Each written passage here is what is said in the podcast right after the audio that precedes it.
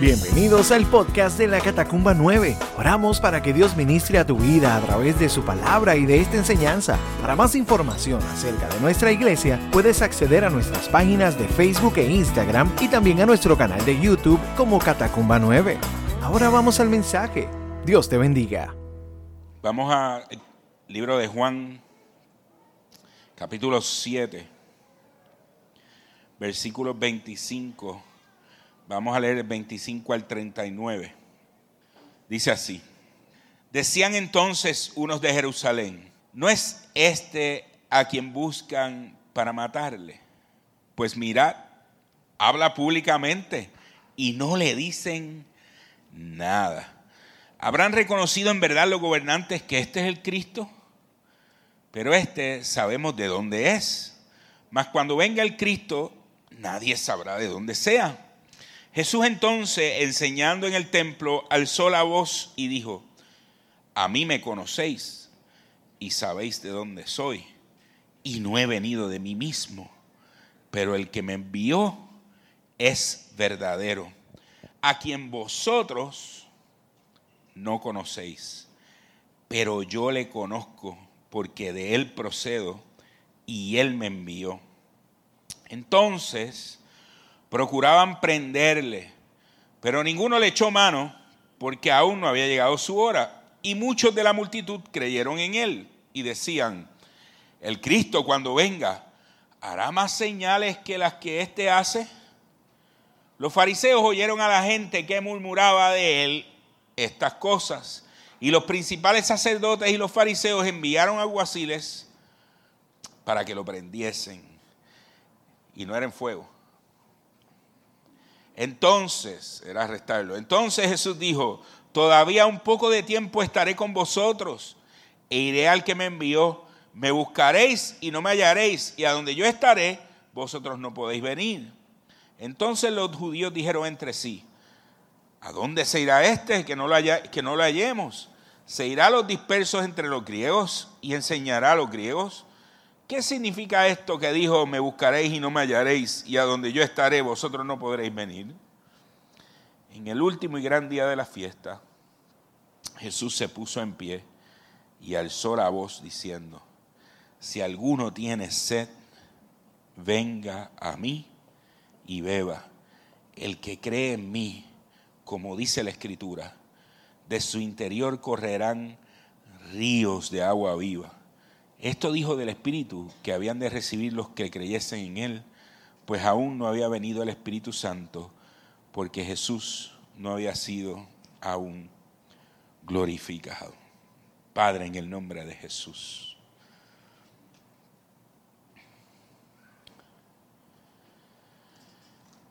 Aquí estamos los sedientos, Señor.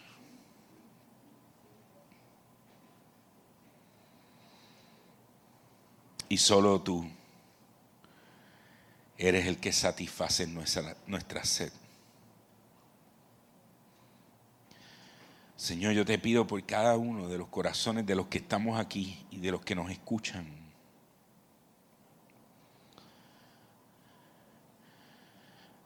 De los que, de los que sienten una profunda sed en su interior. Señor, que tú seas hoy revelándote a nuestras vidas como el agua que sacia toda sed. Que tú seas revelándote a nuestras vidas hoy, Señor, como esa fuente de agua que salta para vida eterna, constantemente en nuestros corazones, satisfaciendo nuestra sed, la sed de nuestra alma, Señor. En el nombre de Jesús te lo pido. Amén. Y amén. Miren, hermano, el capítulo 7 de Juan es un capítulo súper importante. Yo, todos los capítulos de la Biblia son importantes. Pero Jesús, vemos a Jesús enfrentando unas circunstancias específicas y unos y unas conversaciones específicas, mayormente con los fariseos y con la gente que lo escucha. Eh, en el cuestionamiento de quién es Él. ¿De qué es? ¿Quién es Él? ¿Será? ¿No será? ¿Es? ¿No es?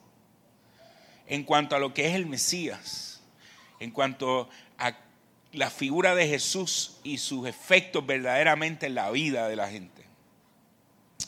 Es interesante el contexto en el que está sucediendo esto y a veces uno lo lee y puede ser un poco, da un poco de risa.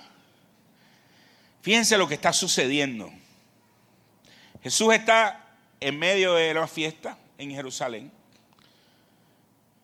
fiesta de los tabernáculos, donde hay mucha gente en la ciudad.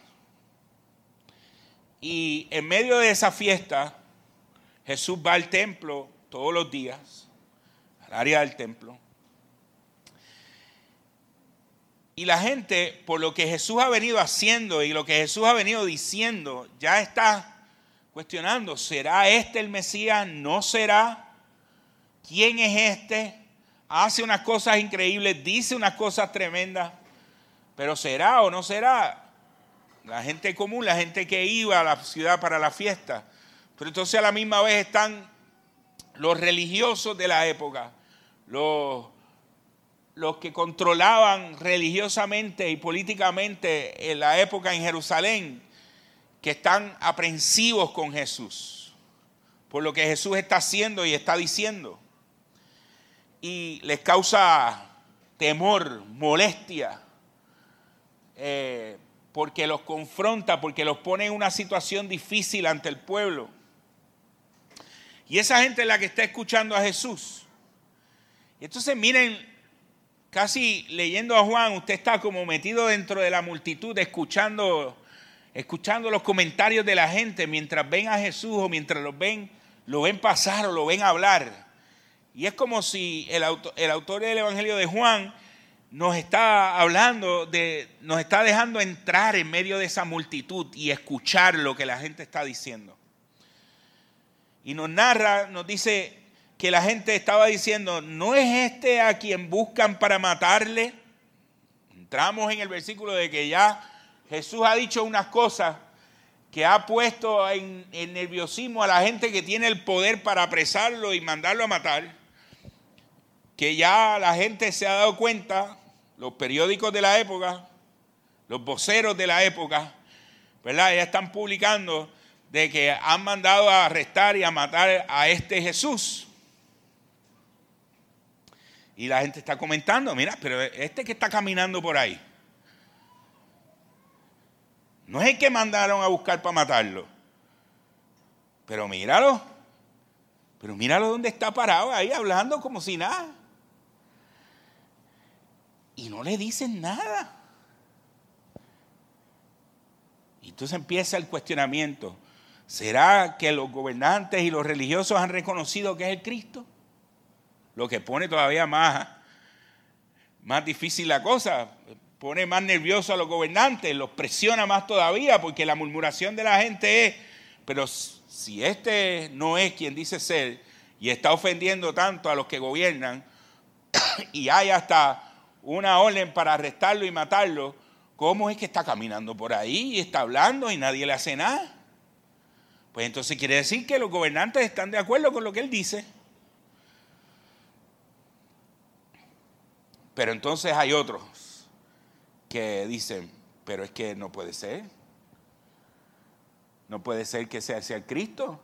No puede ser que él sea el que dice que es, porque nosotros sabemos de dónde viene este. Nosotros lo conocemos desde chiquito.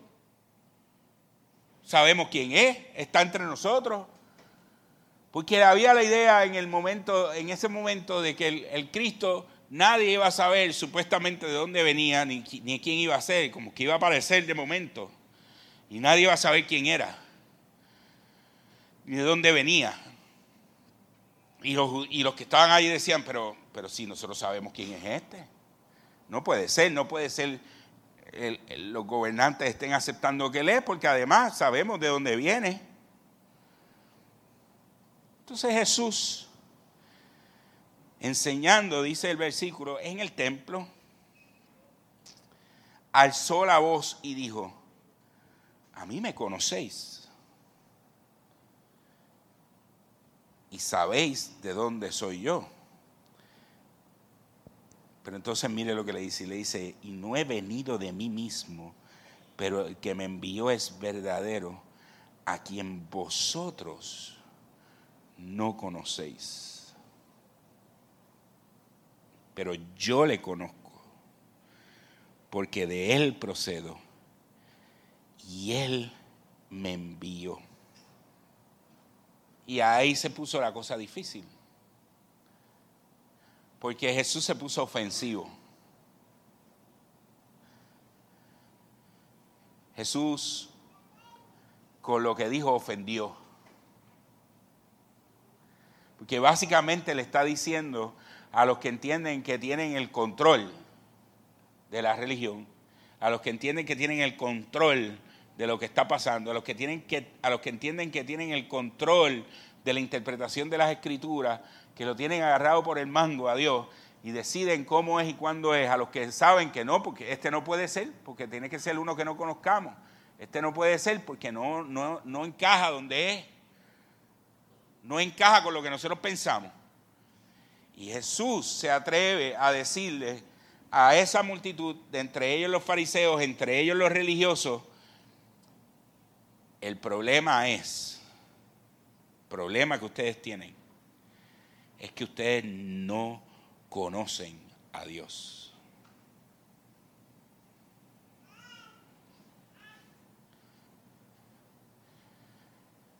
Y ya Jesús se lo viene diciendo de antemano, porque Jesús viene en los, en los versículos anteriores, en ese mismo capítulo, y anteriormente les viene diciendo, ustedes no me reconocen, ustedes no me reconocen como Cristo, porque ustedes no son de Dios. Ustedes no conocen a Dios. Ustedes sois, les, digo, de vuestro padre, el diablo. Ya. No, no tanto lo estaban buscando para matarlo.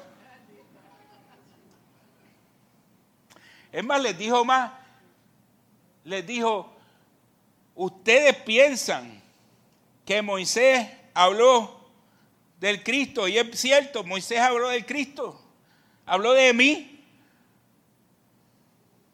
Pero ustedes han rechazado a Moisés. El insulto, el insulto fue difícil de manejar. Jesús está enfrentando a una gente que aunque lo está viendo de frente, no lo quiere reconocer. Eh,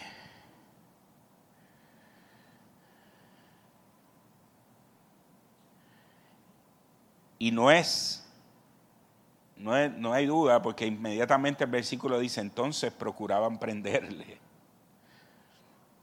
Pero ninguno le echó mano, porque no había llegado la hora. Y muchos de la multitud creyeron en él. Y decían, el Cristo cuando venga hará más señales que las que éste hace. Fíjense que el versículo entonces nos dice que los fariseos al oír a la gente que murmuraba de él estas cosas, o sea, al oír que la gente ya estaba convenciéndose de que él era el Cristo, de que verdaderamente no había duda de que él era, entonces enviaron los aguaciles a ejecutar la orden. Había una orden contra él. Entonces mandaron los aguaciles a ejecutar esa orden para que le prendiesen, para que lo arrestaran. Pero fíjense que todavía Jesús se pone más difícil para ellos. Porque entonces Jesús les dice, estamos hablando de la autoridad gubernamental, estamos hablando de la autoridad de los magistrados, estamos hablando de la autoridad de arrestar.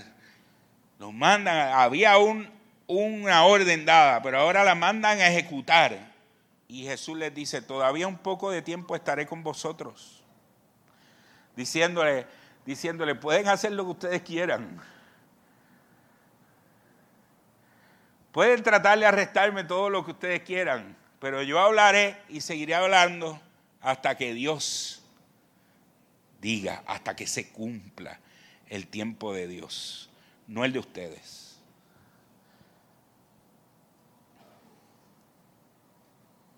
Entonces empiezan esto, pero ¿y quién es este? Que dice que no va ahora, pero irá después. ¿Dónde es que lo vamos a buscar? La vista estaba corta, la vista estaba ahí sin entender claramente lo que era Jesús. ¿Qué significa eso de que entonces cuando se vaya lo buscaremos y no lo encontraremos? ¿Qué rayos todo eso? Entonces en ese contexto, en ese contexto de que están buscando a Jesús para arrestarlo, de que hay una orden, de que ya los aguaciles la tienen, de que Jesús ha confrontado a, a los líderes de la época, de que la gente está escuchando y está viendo lo que él está haciendo, y unos están creyendo, y unos están por convencerse, pero otros lo quieren tumbar. Y vienen los aguaciles a arrestarlo. Dice que en el último día de la fiesta, Jesús se puso en pie y alzó la voz diciendo, si alguno tiene sed, venga a mí y beba. El que cree en mí, como dice la escritura, de su interior correrán ríos de agua viva.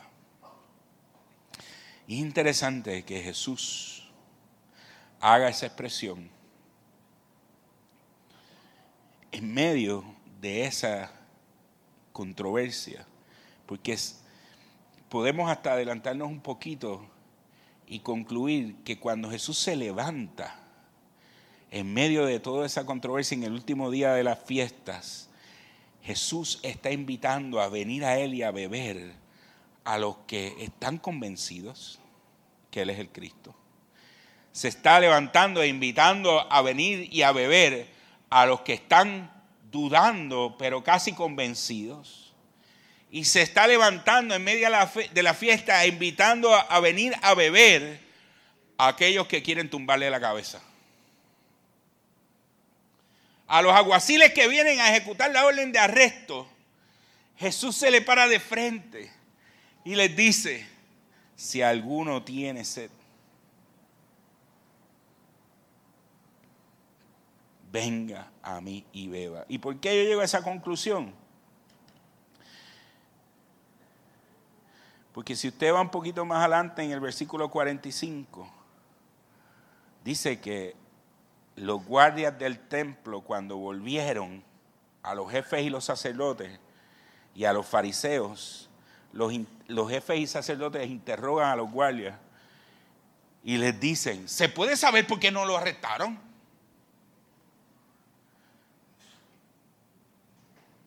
¿Por qué no lo arrestaron? ¿Y qué les dicen los, los guardias?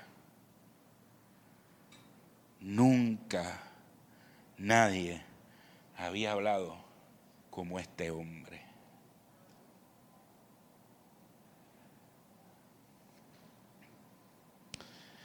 Entonces la pregunta de ellos, ah, o sea que ustedes también se han dejado engañar por este tipo, le dicen los religiosos.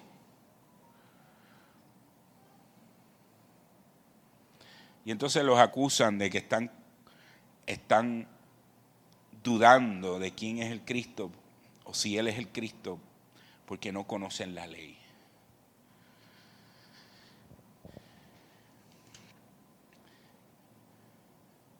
Fíjense una cosa bien clara. Primer punto que podemos sacarle aquí.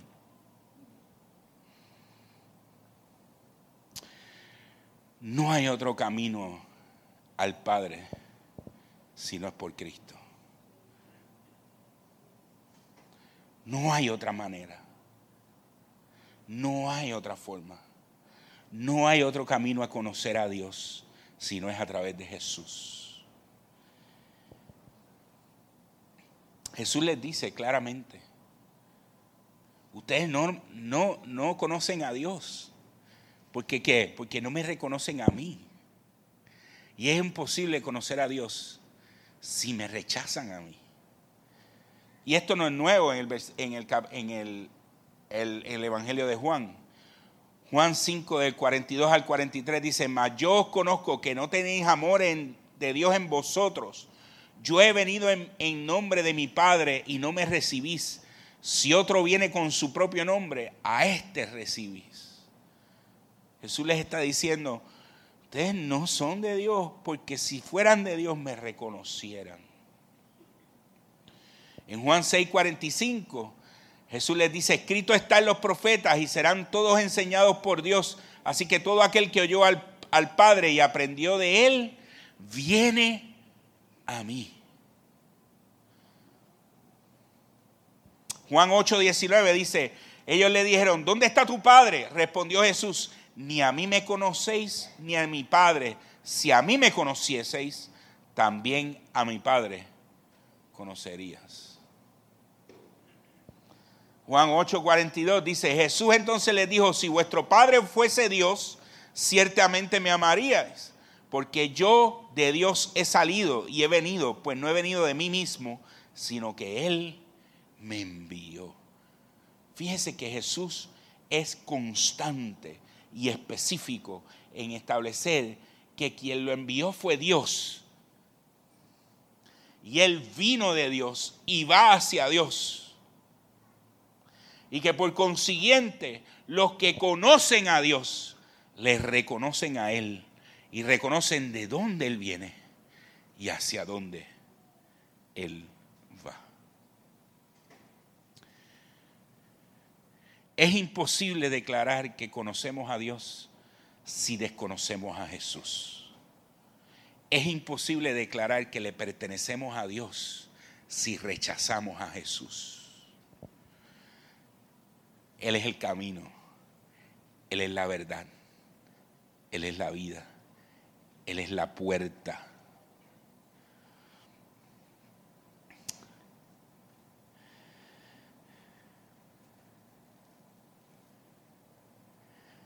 Segundo punto.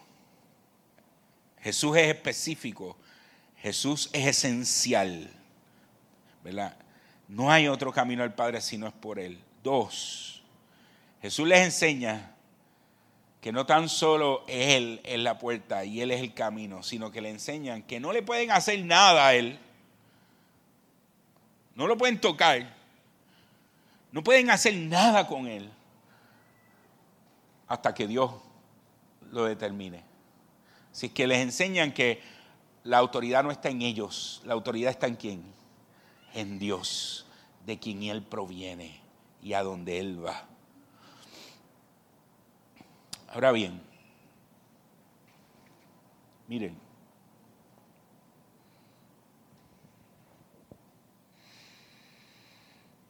quiero concentrarme en las expresiones de Jesús en ese último día de las fiestas. En ese último día, nos dicen los versos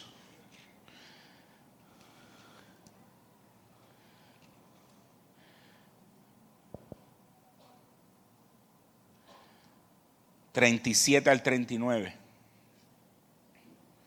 En el último y gran día de la fiesta, Jesús se puso en pie y alzó la voz diciendo, si alguno tiene sed, venga a mí y beba. El que cree en mí, como dice la Escritura, de su interior correrán ríos de agua viva. Esto lo dijo del Espíritu que hablaba, habían de recibir a los que creyesen en Él, pues aún no había venido el Espíritu Santo, porque Jesús no había sido glorificado aún. Así que entramos a estas expresiones sabiendo que Jesús es el único camino a Dios, que es el único que nos puede demostrar a Dios, que es el único que nos puede revelar a Dios, que es a través del único que podemos conocer a Dios, y que Jesús por medio del Padre. El Padre es el que tiene la autoridad sobre todo lo que sucede con relación a Él. Y entonces Jesús se levanta en esa autoridad, sabiendo quién era, de dónde venía, a dónde iba. Y sabiendo que ninguno de los que lo oía tenía autoridad sobre él. Y mirando a los ojos aún a aquellos que querían hacerle daño y que querían apresarlo y les dice, si alguno tiene sed, venga a mí, beba.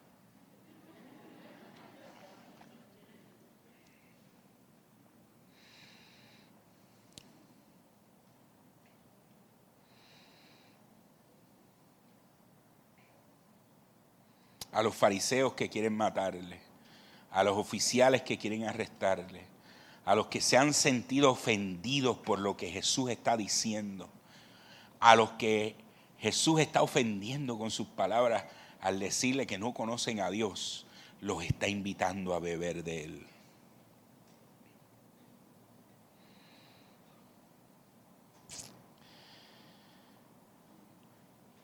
Y ese es el corazón de Jesús. Ese es el corazón de Jesús. Y aquí quiero aclarar algo.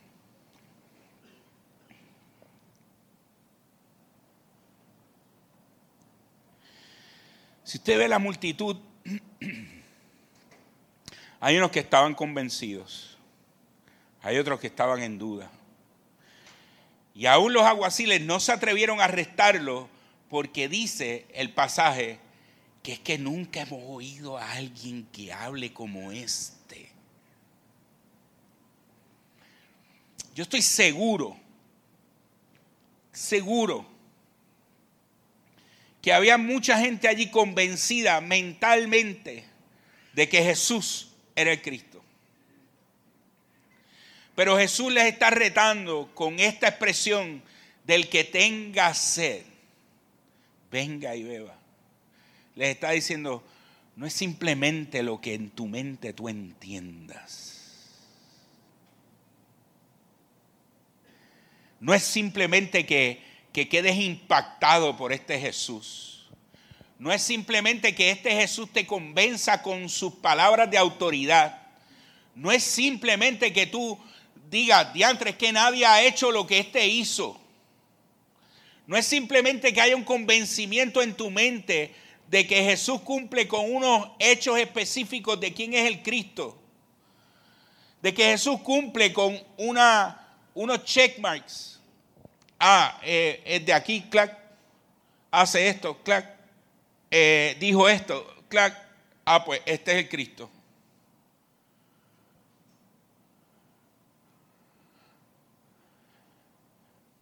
Jesús les está diciendo, ¿cuánto me necesitas? Porque no es un asunto del intelecto exclusivamente, es un asunto del corazón también. Porque yo puedo estar convencido de Cristo en mi mente, pero cuánto en mi corazón le necesito, cuánto mi alma le necesita.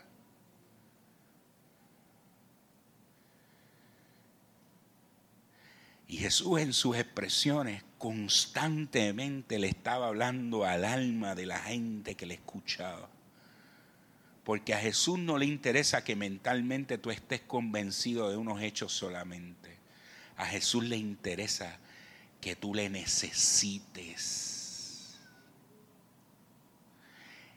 Ese convencimiento mental tiene que bajar al corazón y crear una necesidad absoluta de tenerle a Él.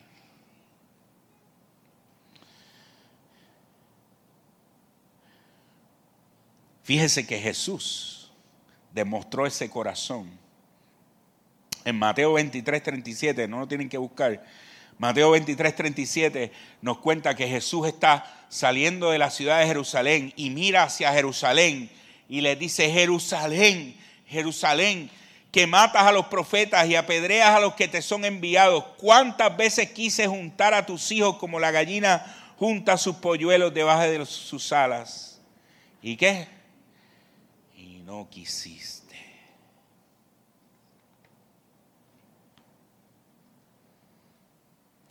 Había mucha gente en Jerusalén que podía estar convencida intelectualmente, que podía estar convencida proféticamente, que podía hacer los checkmarks de quién era Jesús, o quizás impactado por las palabras de Jesús. Pero cuando Jesús los llamaba a venir, se negaban a actuar. Entonces es tremendo que en, esa multitud que está en, en todo ese cuestionamiento, Jesús se para Y dice, si alguno tiene sed, si alguno tiene sed, venga a mí y beba. ¿Cuántas veces? ¿Cuántas veces, hermano? Jesús se ha parado en medio de nuestras vidas y nos ha dicho, ven a mí. ¿Cuántas veces ha extendido sus manos? ¿Cuántas veces nos ha hablado y nos ha dicho, ven, acércate, ven, bebe, ven, sáciate, ven, ven. ¿Cuántas veces Jesús nos ha llamado, como expresa en Mateo a Jerusalén, que nos ha llamado y nos ha dicho, ven, acércate, ven bajo mi sala, como los polluelos, ven a mí, yo soy, ven. ¿Cuántas veces nos lo ha dicho o cuántas veces lo has escuchado? ¿Cuántas veces has escuchado a Jesús decirte, ven a mí, ven a mí, ven a mí, sáciate?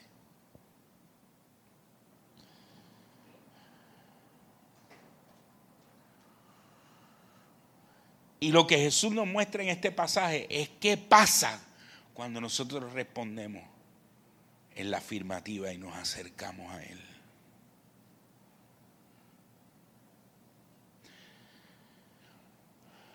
Porque muchas veces, hermano, sea que, que le hemos declarado como nuestro Señor, o sea que simplemente nos interesa desde lejos y lo estamos escuchando, o sea que simplemente pues estamos auscultando la posibilidad de ver qué es esto de Jesús o simplemente le rechazamos por completo. Simplemente nos quedamos de afuera. Pero Jesús se para en medio de nosotros y nos dice, si alguno tiene sed.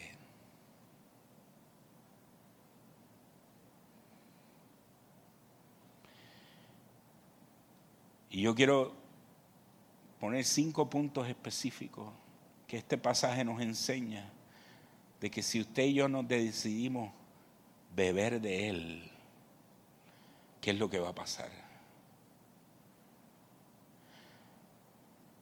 ¿Qué es lo que pasa cuando bebemos de Él? Yo quiero hacerle cinco preguntas para contestarnos eso. Primero, ¿a qué se refiere Jesús cuando dice si alguno tiene sed.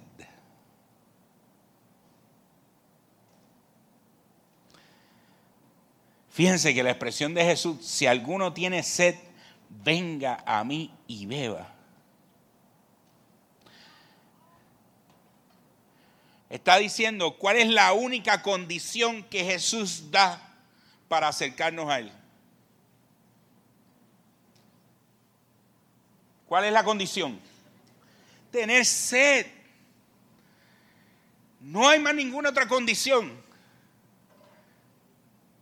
Tener sed. No hay otra condición que Jesús ponga. Ah, si quieres venir, tienes. No, Jesús dice: si alguno tiene sed, venga y beba. La condición es tener sed pero es tener sed de algo en específico. Es tener sed. Está hablando de la imagen del agua, es tener sed de él, de saciedad del alma. No hay otro más requisito que tener esa sed. Lo único que tenemos que tener es sed para acercarnos a Él. Segundo, aprendemos que esa sed es una sed del alma. No es una sed física, es una sed del alma. Sabemos que nos habla, que no nos está hablando de sed física. El alma tiene algo que se parece a la sed física, está diciendo Jesús. Nuestro cuerpo tiene sed y el agua, ¿qué hace? Cuando nuestro cuerpo tiene sed, la satisface. Yo he dado este ejemplo antes. Puede ser un... Siempre demostramos cuán viejos somos.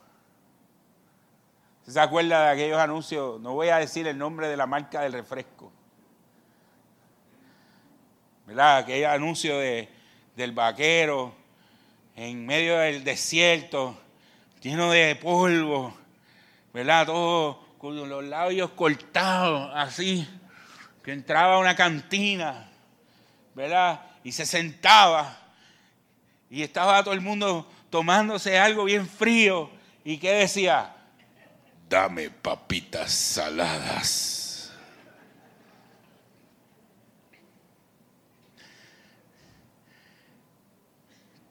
Con la idea de aumentar todavía más la sed y de crear en el que está viendo el, el anuncio entonces uno ya estaba loco por, que le dieran el refresco y cuando hacía así, se comía aquella papa salada, uno sentía el salazón que le bajaba por aquí y lo único que uno le daban ganas era de tomar su refresco.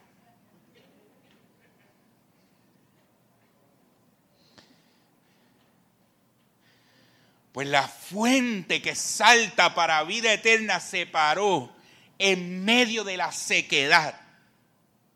Y dijo, si alguno tiene sed, venga a mí y vea.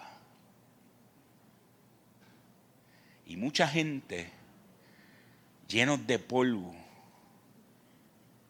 con los labios cortados, con la garganta seca,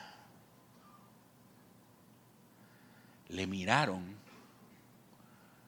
y no bebieron.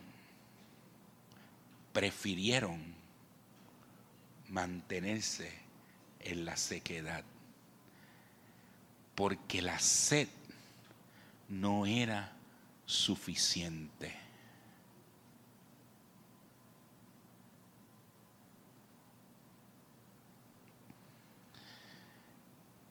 Y la pregunta es, ¿cuánta sed tenemos? ¿Cuánta sed tenemos? Jesús está diciendo, nuestra alma, el alma del ser humano tiene una sed, una necesidad profunda que solo Dios puede satisfacer. Fuimos hechos para Él y por Él. Y nuestro cuerpo fue hecho para necesitar agua, nuestro cuerpo físico. Yo no soy científico ni me las he hecho de científico, Nando no está aquí, biólogo, ¿verdad? estaría hablando aquí de las células y de las cosas, como él, ¿verdad? Yo no puedo hablar de nada de eso. Pero yo les puedo decir que si usted no toma agua se muere. ¿Qué pasa en las células y las cosas? Yo no sé. Pero si usted no toma agua se muere porque nuestros cuerpos necesitan agua para sobrevivir. Lo necesitan. De la misma manera, hermano, nuestra alma necesita a Dios. Y si el único camino al Padre es Jesús, y Jesús se para y dice, el que tenga sed, venga a mí y beba. Está diciendo, el único que puede satisfacer ese deseo de tu alma soy yo. Ven, bebe. Pero para venir a beber tienes que saber que tienes sed, tienes que reconocerlo y saber que tienes sed del agua que salta para vida eterna. ¿Cuántos de ustedes han pagado miles de pesos para ir a Disney? Y entrar a Disney y usted está en Disney corriendo para arriba y para abajo, para arriba y para abajo, en el sol. ¿Verdad? Y pagó ahí miles de pesos para pararse en la fila. Y sudar, y sudar, y sudar, y sudar, y sudar, y sudar. Y los pies le duelen. Y se le seca la garganta.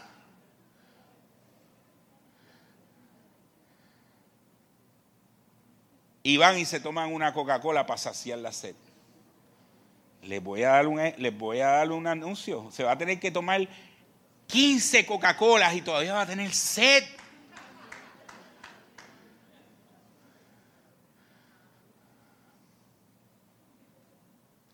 Va a tener la sensación de que el líquido le está bajando por la garganta.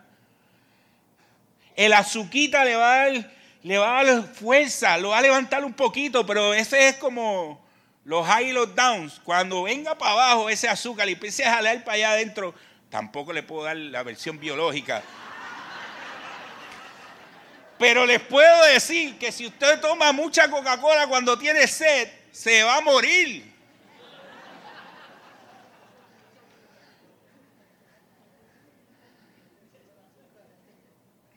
Porque la Coca-Cola no sacia la sed. Y el anuncio no es pago. No importa cuánto le diga el anuncio, sacia tu sed, no la sacia. La aumenta. Porque lo único que sacia la sed de nuestro cuerpo es el agua. Y lo único que sacia la sed de nuestra alma es Dios.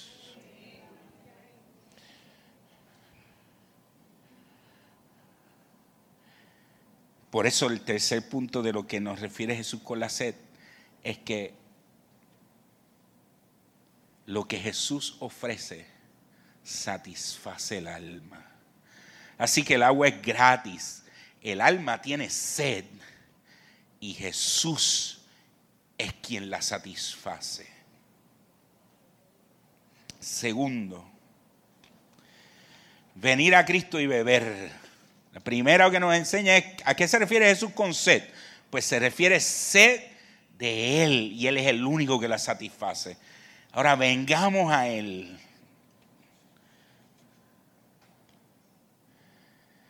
Este pasaje va más allá de simplemente venir a Él para que Él nos dé agua. Ese pasaje dice que Él es. Él no simplemente nos da algo, Él se da a Él. Porque Él es el agua. Así que lo que bebemos es Jesús. Mire, si usted va a Juan 6:35, un poquito más, no tiene que ir, yo se lo voy a leer. Juan 6:35 dice, yo soy el pan de vida. El que a mí viene nunca pasará hambre y el que en mí cree nunca más volverá a tener sed. Él es el agua de vida.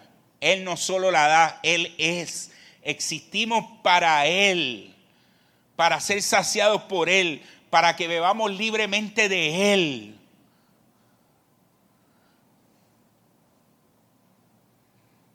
Así que bebemos de Él. Venga a mí y qué? Beba, bebemos de Él. Y el alma puede beber de Él.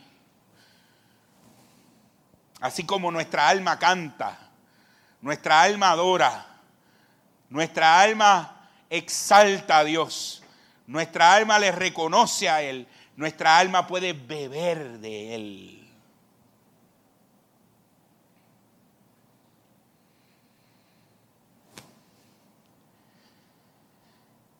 Y en términos prácticos, hermano, el venir a Él para beber de Él es lo que significa confiar y tener fe en Él.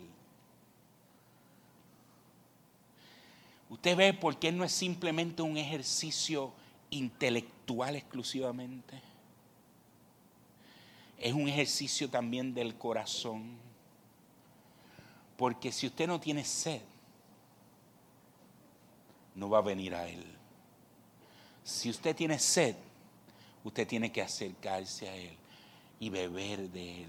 Y cuando usted se acerca y bebe de Él, demuestra que confía en Él. Demuestra que confía en Jesús. Creer en Jesús es venir a Él y dejar que Él satisfaga nuestra alma. Dejar que Él satisfaga toda nuestra necesidad. Quizás hoy tú te preguntas, pero es que yo, yo no sé qué más buscar. Yo no sé qué más hacer. Yo he intentado un sinnúmero de cosas.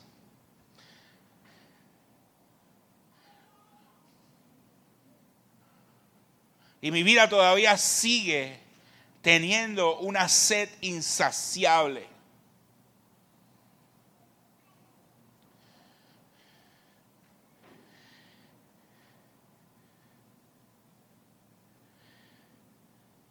Y Jesús hoy te dice, estás bebiendo de donde no tienes que beber.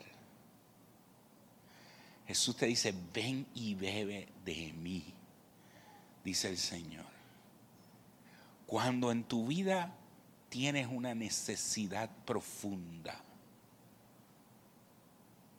cuando en nuestra vida tenemos una necesidad profunda, ¿a dónde vamos a beber? ¿A dónde vamos a beber? Jesús se para en medio de nosotros y nos dice, si alguno tiene sed, venga a mí y beba. ¿Por qué? Porque lo que va a pasar y lo que Él nos promete que va a pasar, Jesús promete que va a pasar, es que del interior de nosotros, ¿qué va a pasar? Van a nacer ríos, ríos que saltan para vida eterna, ríos que sacian de verdad, ríos de agua. Dice, como dice la escritura, brotarán ríos de agua viva.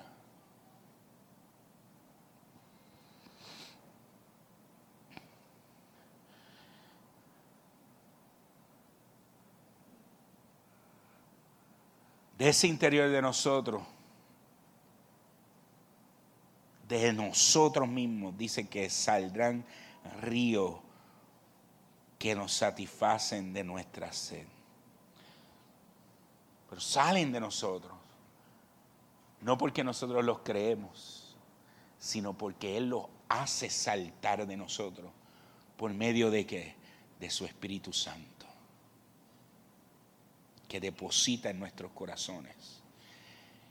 El Espíritu Santo es ese río que salta de nosotros, que nos hace experimentar la saciedad de Él en nuestra vida. Mire hermano,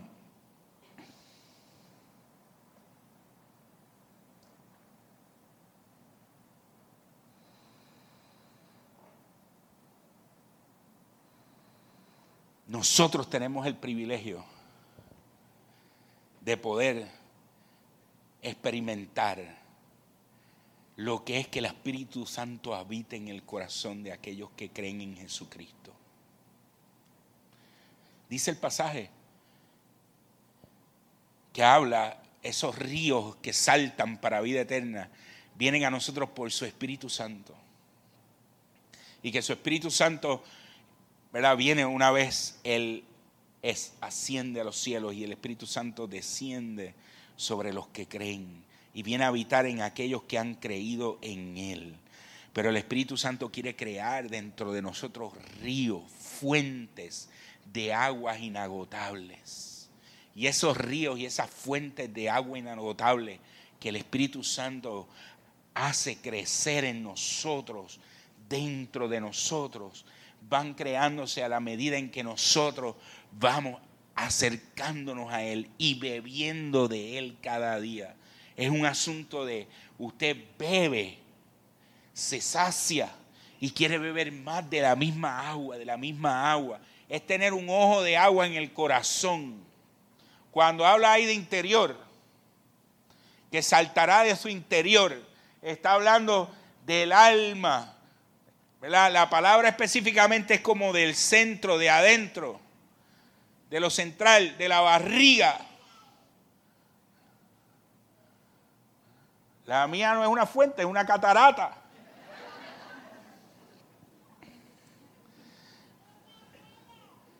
¿Verdad? Pero habla de ese interior que salta de ahí, de lo de adentro, de lo profundo. Y que a la medida que tomamos, que bebemos de Dios, que bebemos de Jesús, que nos acercamos a Él, que reconocemos nuestra necesidad y la saciamos en Él, a esa medida esos ríos van creciendo y abriendo camino en la sequedad. Hermanos, necesitamos, necesitamos experimentar a Dios en lo profundo de nuestro corazón. Y necesitamos alimentar ¿verdad? Necesitamos alimentar nuestra relación con Jesús a través del Espíritu Santo en nuestras vidas. Es algo que necesitamos. Porque a la medida, a la medida en que usted va bebiendo cada vez más de otras cosas que no es Jesús, esos ríos de agua que saltan dentro de nosotros van mermándose. Pero a la medida que usted bebe más y más de ellos, más ríos y más agua salta en su corazón.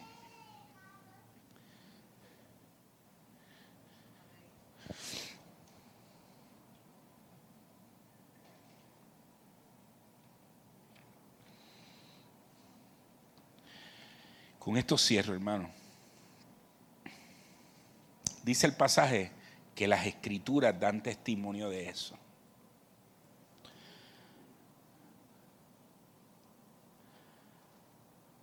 O sea que tenemos que no hay otro camino al Padre si no es por Jesús. Que Dios tiene la autoridad de hasta cuándo ese camino va a estar abierto, de hasta cuándo ese acceso va a estar ahí. Que Él es el único que sacia nuestra vida. Que la sed nos hace acercarnos a Él y que Él es el único que sacia esa sed y la sacia viniendo a Él, bebiendo de Él, para que de nuestro interior surjan fuentes de agua que sacian y nos dan vida eterna. Y de eso, dice Jesús, no me lo estoy inventando yo, dice Jesús, de esto han dado testimonio las escrituras. Y simplemente hay un montón de versos en el Antiguo Testamento que hablan de cómo Dios va a traer agua en la sequedad, de cómo Dios va a abrir ríos en medio de la sequedad del corazón. Pero miren este pasaje de Isaías 58:11. Isaías 58:11 dice así: Jehová te pastoreará siempre y en las sequías saciará tu alma y dará vigor a tus huesos y serás como huerto de riego y como manantial de aguas cuyas aguas nunca faltan. Díganme si Jesús, cuando se paró en medio de ese lugar en Jerusalén y les dijo, si alguno tiene sed, venga a mí y beba, porque el que cree en mí, como dice la escritura, de su interior saltarán ríos para vida eterna, ríos de agua viva. No tenía en mente estos pasajes del Antiguo Testamento. Él se está proclamando el que te pastoreará siempre, el que en la sequía saciará tu alma, el que dará vigor a tus huesos y el que será como huerto que es regado y como manantial de agua que las aguas nunca faltan. Siempre he escuchado los cuentos de la gente que los terrenos, los, los predios de tierra y los terrenos, las cosas más valiosas que pueden tener es que tengan un ojo de agua, que tengan un pozo. Si usted compra un terreno y de momento descubre que ese terreno tiene un ojo de agua. En Puerto Rico, digo, no es como encontrar petróleo, pero casi, casi. El Señor nos ofrece, nos ofrece una fuente de agua inagotable dentro de nuestro ser. Y lo único que necesitamos es tener sed. Y lo único que tenemos que hacer es acercarnos a Él. Y lo único que tenemos que hacer es beber de Él. No nos hacíamos de otra cosa. No bebamos de otras cosas. Bebamos de Él para que nuestra alma esté saciada. Y nuestra alma siendo saciada por Él, podrá disfrutar de todo lo demás en su medida justa y certera. Porque cuando su alma está saciada, entonces usted disfruta de, los, de las demás cosas de la vida en su medida y en su justa perspectiva. Pero cuando usted va buscando saciarse de las demás cosas de la vida con sed y solamente de ellas tratar de buscar ser saciado, va a tener más sed. Jesús lo dice de esta manera y lo dice de distintas maneras. Buscad el reino de Dios y su justicia y todas las demás cosas os serán añadidas. Saciémonos de Él, busquémosle a Él, dejemos que Él sacie nuestra vida y, dejemos que el Espíritu Santo haga brotar en nosotros ríos que mantengan nuestra vida saciada en Él. Esperamos que Dios haya ministrado a tu corazón a través de este mensaje. Para más información acerca de nuestra iglesia puedes acceder a nuestras páginas en Facebook e Instagram y también a nuestro canal de YouTube Catacumba 9. Gracias por estar con nosotros. Será hasta la próxima semana. Dios te bendiga.